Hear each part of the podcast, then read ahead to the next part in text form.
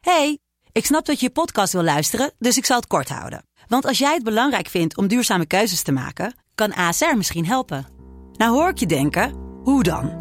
Nou, bijvoorbeeld bij het duurzaam herstellen van schade. Of de premies die we beleggen volgens ons duurzaam beleggingsbeleid. Dat bepaalt waar we wel en juist niet in investeren.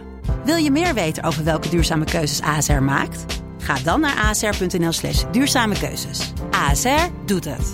Zo, dan kan je nu lekker naar je podcast luisteren. hey, ik snap dat je je podcast wil luisteren, dus ik zal het kort houden. Want als jij het belangrijk vindt om duurzame keuzes te maken, kan ASR misschien helpen. Nou hoor ik je denken, hoe dan? Nou, bijvoorbeeld bij het duurzaam herstellen van schade. Of de premies die we beleggen volgens ons duurzaam beleggingsbeleid. Dat bepaalt waar we wel en juist niet in investeren. Wil je meer weten over welke duurzame keuzes ASR maakt? Ga dan naar asr.nl slash duurzame keuzes. ASR doet het. Zo, dan kan je nu lekker naar je podcast luisteren. De stroom. Dit is iets nieuws.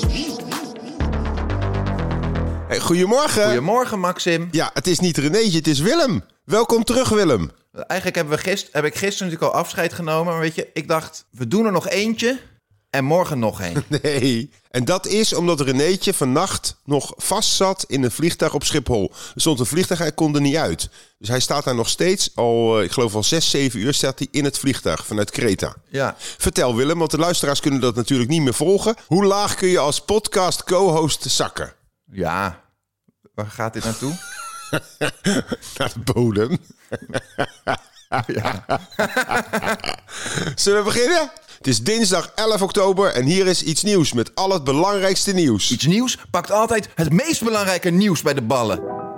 Ben jij ook altijd de dop van je colafles kwijt? Dat is binnen. Nou, ik drink geen cola, want dan word ik helemaal gek. Maar ben je de dop wel eens kwijt? Nou, ik vind het wel goed dat ze die doppen nu vast gaan maken, toch? Juist. Want Coca-Cola gaat vanaf nu de doppen definitief aan de fles vastmaken. Ja, maar hoe dan definitief? Dat gaat met een verbinding van koolstof en diamant. Is het ook dat andere spul, wat, eh, wat zo heel erg op motoren zit Carbon soms? gebruiken ze Carbon, ook. ja. En Wat goed Kevlar. dat je dat gelijk weer weet. Kevlar.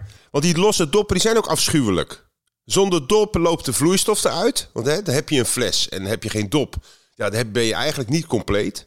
En zonder dop loopt de prik ook weg. Dat ook nog eens. Dus het is heel erg ongelooflijk verstandig van cola. Is het dan niet een mooie stap eh, in de toekomst om helemaal te stoppen met doppen en die flessen gewoon dicht te laten? En dan? Niet meer drinken ook. Nou, weet ik niet. Zover heb ik er niet over nagedacht. Maar dan is dat probleem in ieder geval wel opgelost. Ja, ja. Je evolueert hard hoor. ik ben mijn gedachten, ik ben heel erg mijn, mijn mind aan het openen. Een soort Jules Verne ben je. Ken je die? Ja, Een fles zonder dop, is, is dat nog wel een fles? dat Nou, vind ik wel. hey, en, en, en kroonkurken, wat vind je daarvan? Die spaarde ik als kind. Ik ook! En dat ging stinken, joh. Maar wat, wat versta je onder kroonkurken? Gewoon. eh, gewoon. Ja, Kroonkurken. Noem het maar gewoon. Wat, Wat, z- wat zijn kroonkurken volgens jou dan? doen ze toch ook wel een bierdop? Ja, precies, met die karteltjes. Wat dacht jij dan? Nou, ik, was, ik dacht dat je even in de war was met een, eh, een eh, wijnkurk. Nee, dat zijn stompkurken. Hoe? Stompkurken. Stomp? Ja? Hoe is het in de Oekraïne, Willem? Kut. Door. Sporters gaan steeds extremer douchen en drinken vaak ook bier onder de Die douche. kleedkamers worden steeds meer een partycentrum. En dat zijn de clubs zat, dus die stellen nu strenge doucheplannen in. Ja, het is typisch Nederlands dit, hè? Het is een beetje all you can eat. En eh, ook een beetje handdoeken jatten uit het hotel. Dat heb ik ook vaak gedaan vroeger. Oh ja? Oh. Ook als je 's ochtends dan eh, zo'n buffet hebt, ontbijtbuffet, dat je dan ook eh, zeg maar stiekem de lunch maakt eh, van het ontbijt. En dat je dat dan zo onder je shirtje zo meeneemt naar je hotelkamertje. Is eigenlijk zo sneu. En nu ga je, gaan mensen dus gewoon douchen op, op, op kosten van de sportschool, omdat die douche te duur is thuis. Dat is triest, maar weet je wat ik nog, eigenlijk nog triester vind? Van die mensen die dan sporten stevast combineren met fucking ongezonde shit. En dan gaan ze dat sporten altijd zo ophemelen. Ja, als je echt zo lekker gesport hebt met elkaar, even lekker, een lekkere sessie. Ja, dan daarna toch even een biertje en een pakje sigaretten. Ja. Ik vind dat dat soort mensen, die moet je allemaal naar Rusland sturen.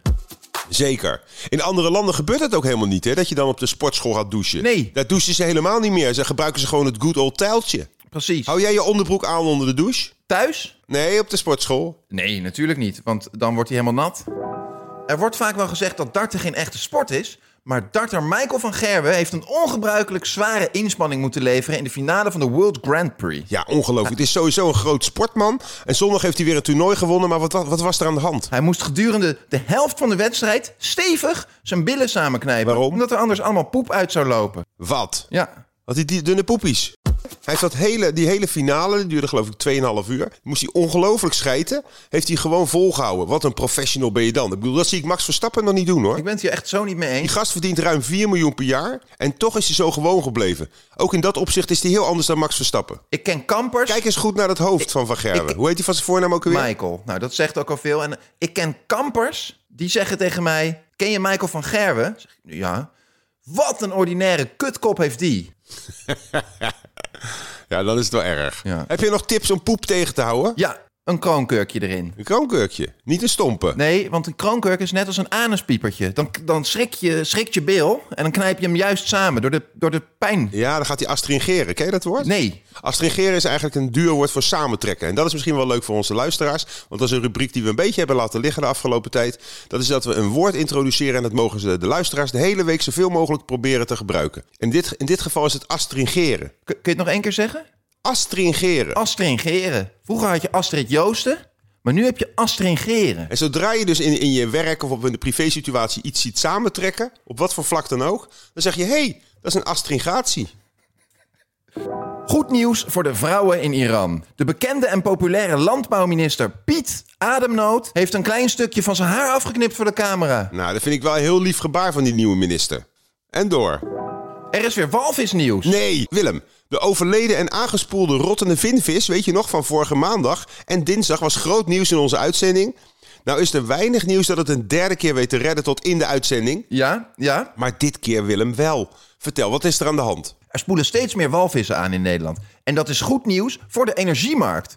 Van één walvis kun je namelijk een jaar lang een heel gezin van stroom voorzien. Nee. Dus als er dankzij de opwarming van de aarde uiteindelijk 22.000 walvissen aanspoelen per dag. Zijn we uit de energiecrisis? Zijn we niet meer afhankelijk van Rusland? Dan kan Poetin helemaal de tyfus krijgen. En dan kunnen we met z'n allen volledig overstappen op de walvisstroom. En dan is de aarde zo weer cool. Fijn. Dus lijken en rottende dingen, daar kunnen we energie uithalen. Ja, ehm, Eh, Willem, ik heb tot slot nog eh, eh, een nieuwe rubriek die heet Filosofie en Nieuws. hey, wat leuk. Hierin proberen we wat afstand te nemen van het alledaagse banale en nog meer meta te zijn. Oh, heerlijk. Ik ga een stelling poneren en dan mag jij op reageren. Ik ga klaarzitten. Nieuws bestaat eigenlijk niet. Oh, dat is de stelling. Dat is de stelling. Ja, want als het nog niet gebeurd is, is het geen nieuws. En als het wel nieuws is, is het eigenlijk oud nieuws. Is het geen nieuws meer. Anders was het nog niet gebeurd. Iets nieuws is dan ook een contradictie. Oh, zo heb ik het nog nooit bekeken. Eigenlijk is iets alleen nieuws als je het zelf meemaakt. Ja, in het hier en nu. Dus je moet niet in het verleden leven, niet in de toekomst. Wil je echt optimaal van het nieuws eh, eh, eh, profiteren? Doe dat nu en doe het zelf. Dus wij hebben het niet over het nieuws. Wij zijn het. Jezus. En wij delen onze luisteraars in dat nieuws, waardoor zij ook een stukje van dat nieuws worden. Het is zo modern, je zou er bijna een app van maken. Dit was het. Tot morgen. hey, eh, tot morgen. Nou ja, nee, niet tot morgen. Willem, ik hoop je voorlopig niet meer te zien. Tot ziens. Ik denk dat ik er morgen gewoon weer ben. Ik laat me niet eh, afschepen met dit soort walgelijke praat. Daag. Dit was Iets Nieuws. Tot morgen.